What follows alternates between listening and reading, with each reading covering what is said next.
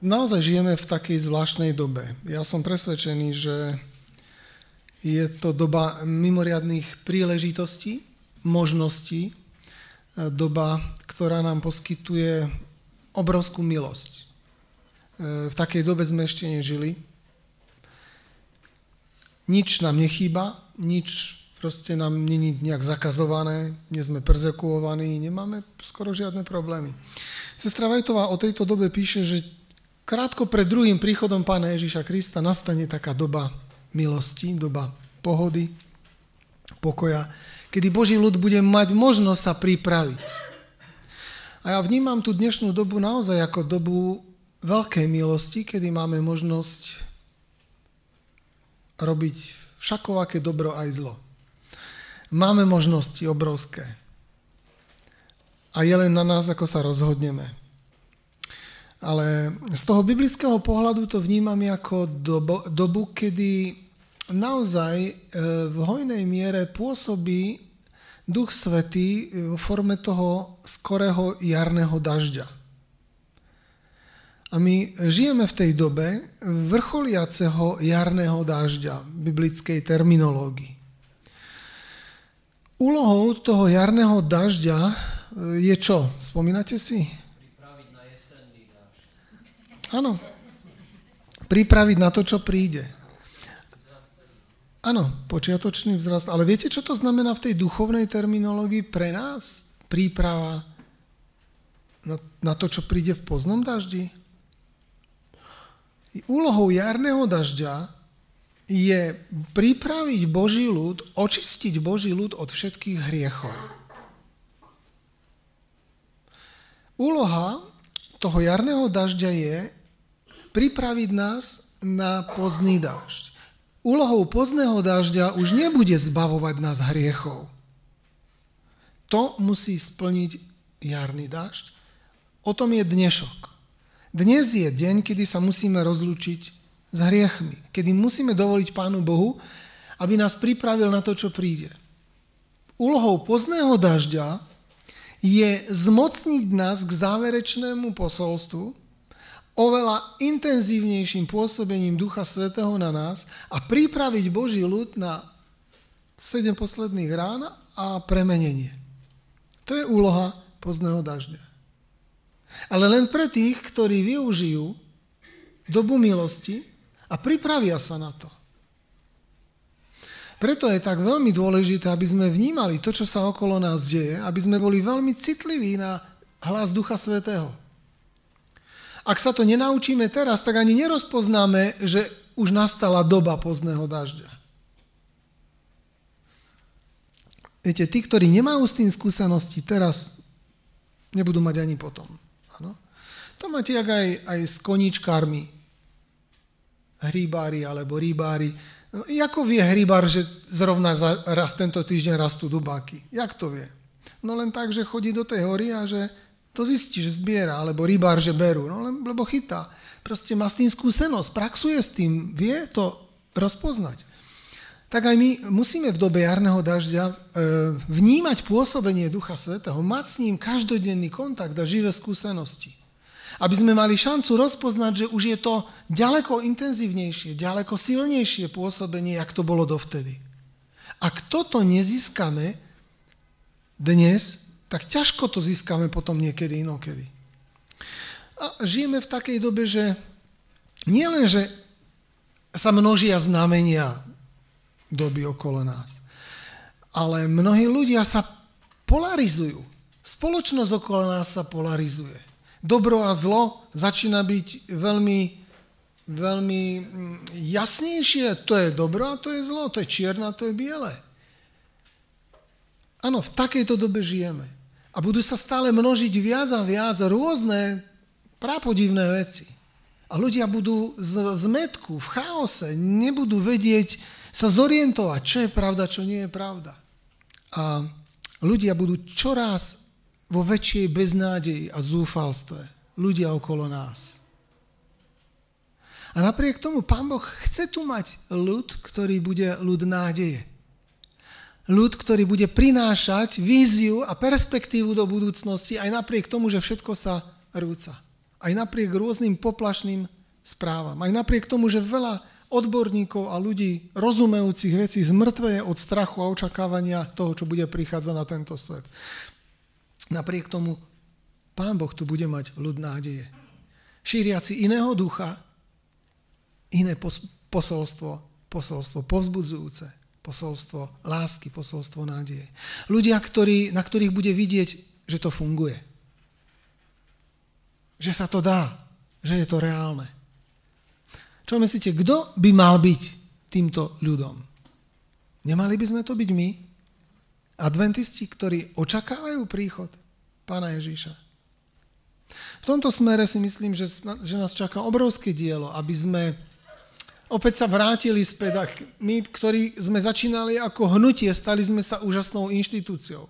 A ide o to, aby sme zase z tej inštitúcie sa vrátili do toho hnutia. Hnutia, ktoré, ktoré prenikne všetky církvy, prenikne celú spoločnosť, tak ako sol. To je naše poslanie. Čo myslíte, aká je úloha kazateľa?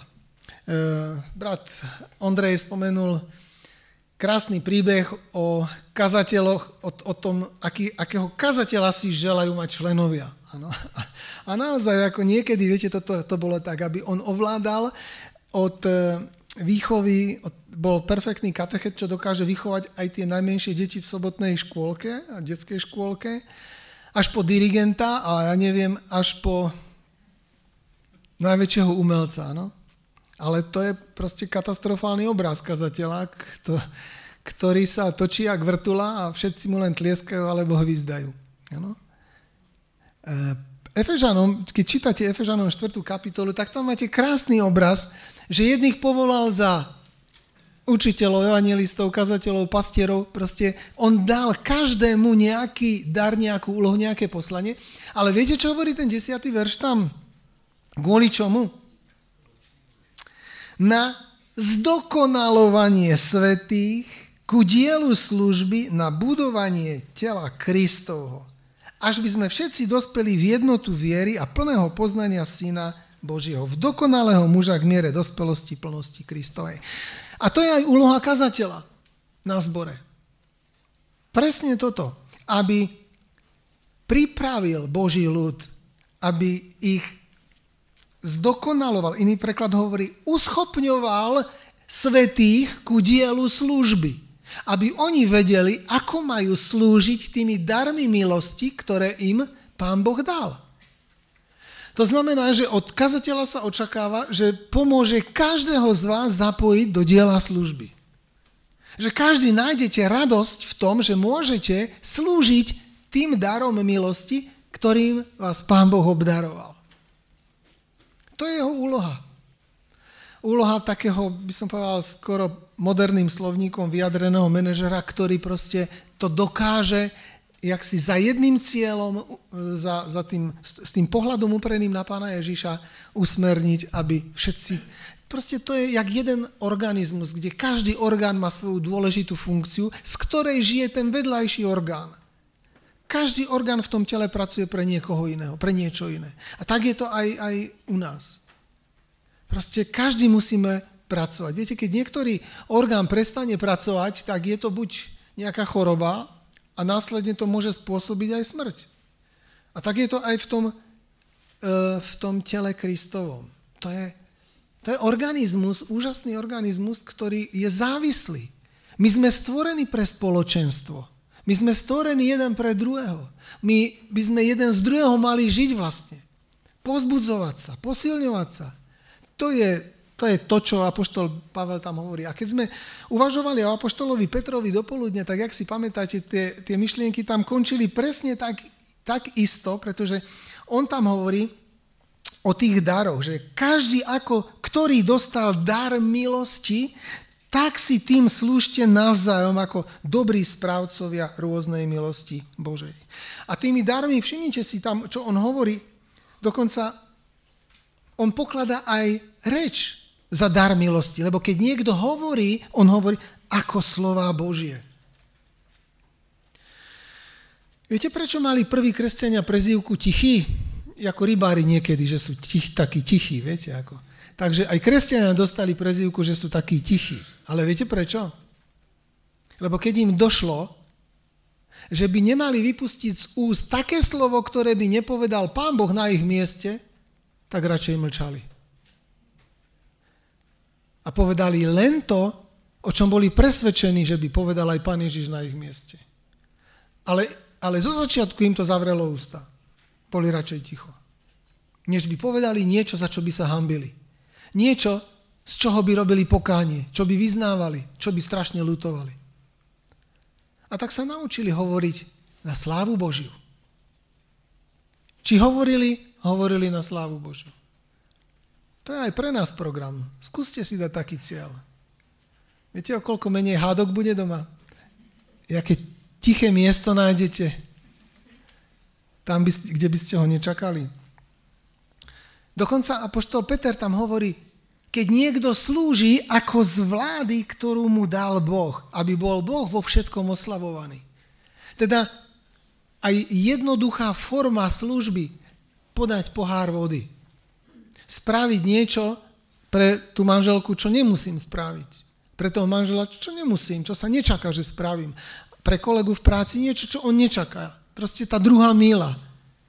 Spraviť niečo, aby bol Boh oslávený na Božiu slávu. To je to, čo sa musíme učiť žiť. Na Božiu slávu. Aby ľudia vidia z vaše dobré skutky vás oslavovali. Áno? Je to tam? Nie, pretože, pretože oni zistia, že to není z vás. Že to je niečo, niečo, čo ide len cez vás. Niečo, za čo si niekto iný zaslúži byť uctievaný.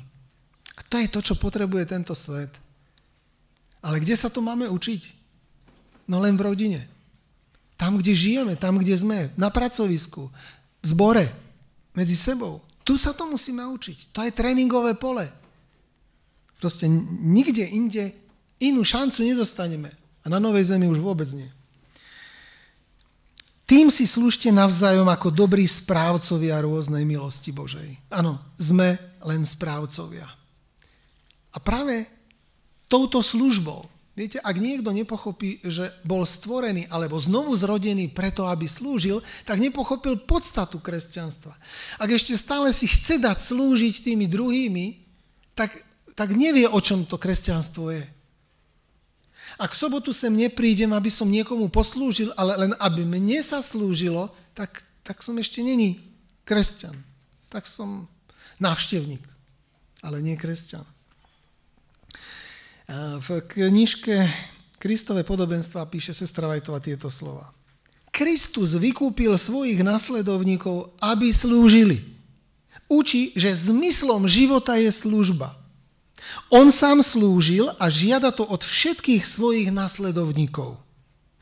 Majú slúžiť Bohu a svojim blížnym. Život zasvetený službe blížnym uvádza človeka do spojenia s Kristom – Zákon služby nás spája s Bohom i s ľuďmi. Krásny citát, Kristové podobenstva 258. Zákon služby nás totiž spája s Bohom i s ľuďmi. E, ako keby nebolo ani možné, nebolo ani možné sa priblížiť k Bohu bez toho, aby sme slúžili, aby sme sa naučili slúžiť. Je to určite kľúčový zákon. A druhý citát e, z cesta k zdraviu a životnej harmonii alebo Minister of Healing hovorí, priblížiť sa k ľuďom, nech sú kdekoľvek a v akomkoľvek stave. Za každú cenu im pomáhať, to je skutočná služba. Takto si ich získame a nadviažeme priateľstvo s tými, ktorí sa uberajú do zahynutia. Konec citátu. Veľmi ma oslovili tieto citáty, pretože vyťahujú jadro, samotné jadro toho, k čomu sme povolaní. Hovorí, kdekoľvek ste, na akomkoľvek mieste a v akomkoľvek stave sa ľudia nachádzajú. Vašou úlohou je rozmýšľať a modliť sa, aby sme sa k ním mohli priblížiť a pomôcť im. Lebo tým priblížením sa k ich srdcu a tou pomocou im zjavujeme niečo, čo nepatrí tomu nášmu sebeckému srdcu. čo napriek tomu nášmu egoizmu a sebectvu cez nás len pretečie. A toto je to, čo ich tých ľudí oslovuje. Za každú cenu im pomáhať. To je skutočná služba, hovorí. A viete, aký je výsledok toho? Ona tam píše. Takto si ich získame a nadviažeme priateľstvo s tými, ktorí sa uberajú do zahynutia. Viete, kto sa uberá do zahynutia? Vy ich poznáte. Pozrite sa tam von, na ulici, v krčme, hoci kde, v akej sále. Ľudia húfne idú do zahynutia. Vedia? Na rozdiel od gladiátorov, ktorí kedysi v rímskej arene zdravili cisára tým pozdravom mori turite salutant, tí, ktorí idú na smrť a pozdravujú Cezar, tak títo ani nevedia, že idú na smrť. Myslia si, že užívajú, že si užívajú života naplno a sú spokojní s tým. Ale sa potácajú v ústrety druhej smrti. Idú do zahynutia. A v tomto citáte je povedané, že ak týmto ľuďom sa priblížite a za každú cenu im budete pomáhať, že sa vám, že sa vám podarí si získať ich priazeň a nadviazať s nimi priateľstvo. Viete, čo je tragédia? Že my sme už tak svetí a dokonali, že my nestojíme o priateľstvo s týmito ľuďmi. Áno, keď ste dva roky pokr- rok pokrstení, tak ešte máte zo sveta ešte máte 20 priateľov. Po dvoch rokoch už máte len dvoch priateľoch a po štyroch rokoch už ste tak svetí, že už máte nula priateľov zo sveta. To je tragédia. Tragédia. Áno, Pán Boh nás najskôr vyťahne, ale nie preto, aby nás izoloval od ľudí, ale aby nás tam potom poslal s jeho posolstvom, s posolstvom jeho lásky a záchrany. Je strašne dôležité, aby títo ľudia pocítili, že ich Boh miluje. Aby sa dozvedeli, že ich Boh miluje. A bez priateľstva sa to nedá. Viete, pokiaľ to bude len o nás, že sa my budeme ich štítiť a strániť, aby sme sa my nenakazili, lebo inak my, my by sme stratili spasenie, tak je to stále o nás. Je to stále egoistické, sebecké. K tomu nás Pán Boh nepovolal. Viete, jak lekno, je síce z bahna a v bahne, ale nie je od bahna. A to je to, čo máme byť my. Máme preniknúť jak sol tento svet, ale nenechať sa pošpiniť tým svetom hriechom. Ba práve naopak. Byť tými, ktorí ukážu, že aj v tak hriešnom a totálne skazenom svete Boh dokáže povzbudiť a posilniť a naplniť srdce človeka, aby nemuselo hrešiť. Nesmieme byť tí, kto sa nedokážu spriateliť, nedokážu zjaviť Kristov charakter. Sestra aj to hovorí, takto si ich získame a nadviažeme priateľstvo s tými, ktorí sa uberajú do zahynutia. Otázka je, že či vôbec my stojíme o také priateľstvo. My sme strašne veľkí dlžníci tomuto svetu. Sklamali sme aj ľudí okolo nás, pretože sme rozmýšľali len o nás, o našom spasení, o našej čistote, o našej dokonalosti, o našej svetosti. A zabudli sme, že Pán Boh nás obdaril toľkou milosťou práve preto, aby sa tie tisíce ľudí okolo nás mohli presvedčiť o niečom inom. Na nich sme nemysleli, na seba. A preto sme ich kritizovali. Preto sme ich odsudzovali a povedali, tak im treba, zaslúžia si. Toto sa musí zmeniť. Ak sa máme stať hnutím, toto sa musí zmeniť. Musí sa to zmeniť v našom myslení. Ak sa to tu na nezmení, tak ťažko sa to zmení na, na vonok v tej spoločnosti. Po ničom tento svet tak netúži ako po zjavení slávy Ježíša Krista. Potom, aby sa objavili synovia Boží, ktorí ho predstavia. To píše sestra Vajtová. A viete, čo je úžasné? Že aj Biblia, aj duch prorocký hovorí, že vo veľkej miere sa to podarí. Že pred druhým príchodom Pán Boh tu bude mať svojich služobníkov, angelos, nie troch, ale viacerých Áno? ktorí ožiaria tento svet slávou Ježiša Krista. Ktorí sa naučia, či jesť, či piť, či čokoľvek robiť, všetko budú robiť na slávu Božiu. A tento svet bude ožiarený Božou slávou. Skrze koho? Skrze svojho proroka, skrze toho aniela. Bude. Bude. Je to úžasné.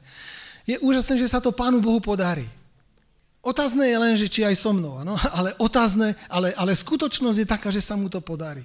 Ba dokonca sú aj také povzbudzujúce, povzbudzujúce podobenstva v Biblii pána Ježíša o poslednej dobe, ako je podobenstvo, dokonca ešte aj Laudicea tam nachádza nejaké riešenie a východisko, ale Laudicea alebo 5 bláznivých a múdrych panien, to je, sestra to hovorí, že to je totožná církev. Ale viete, čo je úžasné na tom podobenstve o tých bláznivých a mudrých pannách? I keď sestra to hovorí, že toto je hlavne na adventný ľud. To je, to je strašné, ale 5 mudrých a 5 bláznivých sa týka hlavne adventného ľudu. Viete, čo je, čo je na tom úžasné? Že každý z druhý z nás môže byť zachránený, patriť medzi múdre panny. Nie je to úžasné? 50% na úspešnosť. Záleží, kde sedíme a od koho počítame, že? Viete, ale ja, ja verím, že ako e, nebudeme patriť medzi tie zbory, o ktorých písala sestra, to, že budú úplne vynechané. Celé zbory. Proste v dobe, v dobe jarného dažďa, v dobe milosti nenadviazali spojenie s Duchom Svetým. Ale je úžasné, že minimálne 50% bude úspešných. Minimálne. To je krásne, to je povzbudzujúce, to je optimistické. Ja chcem myslieť na to, aby, aby sme všetci patrili medzi tých 50% pripravených. Viete? Ja tomu verím, že, že keď máme dnes možnosť o tom uvažovať, máme možnosť využiť čas milosti, ktorý nám je daný, že spravíme naozaj všetko preto, preto, všetko najskôr pre seba a potom pre druhých, aby sme medzi tých pripravených patrili. A nie len my sami ale aj tých, najmenej tých 200 ľudí, ktorých každý z nás máme ako známych. To štatistiky hovoria, že každý máte 200 známych. To je váš svet, do ktorého vás Pán Boh poslal ako proroka. Tých 200 ľudí by vo vás malo čítať ako v liste Ježiša Krista. Rozpoznať vo vás jeho tvár cez vašu službu, jeho lásku. Tých vašich 200 ľudí. A mnohí z nich budú patriť medzi tých 50% zachránených. Ja vám želám, aby ste s touto víziou sa pustili do diela. Aby ste s touto víziou, že patríte medzi tých 50 múdrych panien, robili naplno, na 100%, maximálne. Aby ste zabudli na to, čo bolo včera. Aby ste zabudli, že stačilo včera tých 98%. Nie, na 100%. Buď som zachránený, alebo skoro zachránený znamená celkom stratený. Proste Božia milosť si zaslúži neskutočne väčšiu obed, než dokážeme my si predstaviť a my priniesť. A už by sme sa mali prestať zahrávať s toľkou Božou milosťou. Konečne by sme jej mali dať adekvátne miesto v našom živote a povedať, pani, zaslúžiš si neskutočne viac, než som ti dal doteraz. Ale nemôžem čakať na zajtra a na potom. Dnes je ten čas a ja som ten človek. Každý si to musíme povedať. A začať, začať od seba dnes a čím skôr. Každý jeden z vás viete, kde treba začať. Každý jeden viete, čo je ten krok, ktorý musíte spraviť, pretože Duch Svetý nám zaslúbil, že prvý krok, ten prvý krok vieme, ten Duch Svetý nám zjaví prvý krok, čo máme spraviť, kde máme začať skoncovať s hriechom a s tou lenivosťou a s pohodlnosťou. On, on nám to zjaví. A nemusíme čakať, až kým nám zjaví tretí, štvrtý, piatý, osmý krok. Nie, musíme spraviť ten prvý. Potom nám zase zjaví ďalší prvý. A potom zase ďalší prvý. A potom zase ďalší prvý. A Pán Boh nechce, aby sme vedeli, aký bude šiestý. On chce, aby sme vedeli vždy len ten prvý a vždy ho spravili. Ja vám želám, aby ste takto išli každý deň. Len jeden krok. Krok dopredu.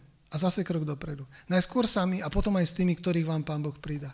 Ja verím, že aj bratia, kazatelia, kolegovia, ktorí sú tu a tu budú, v tomto smere sú ochotní spraviť pre vás maximum. Obetovať sa pre vás a slúžiť vám, jak len budú môcť. A verím, že takto spoločnými silami splníme to, čo Pán Boh od nás očakáva. Kiež nám v tomto je Pán Boh milostivý.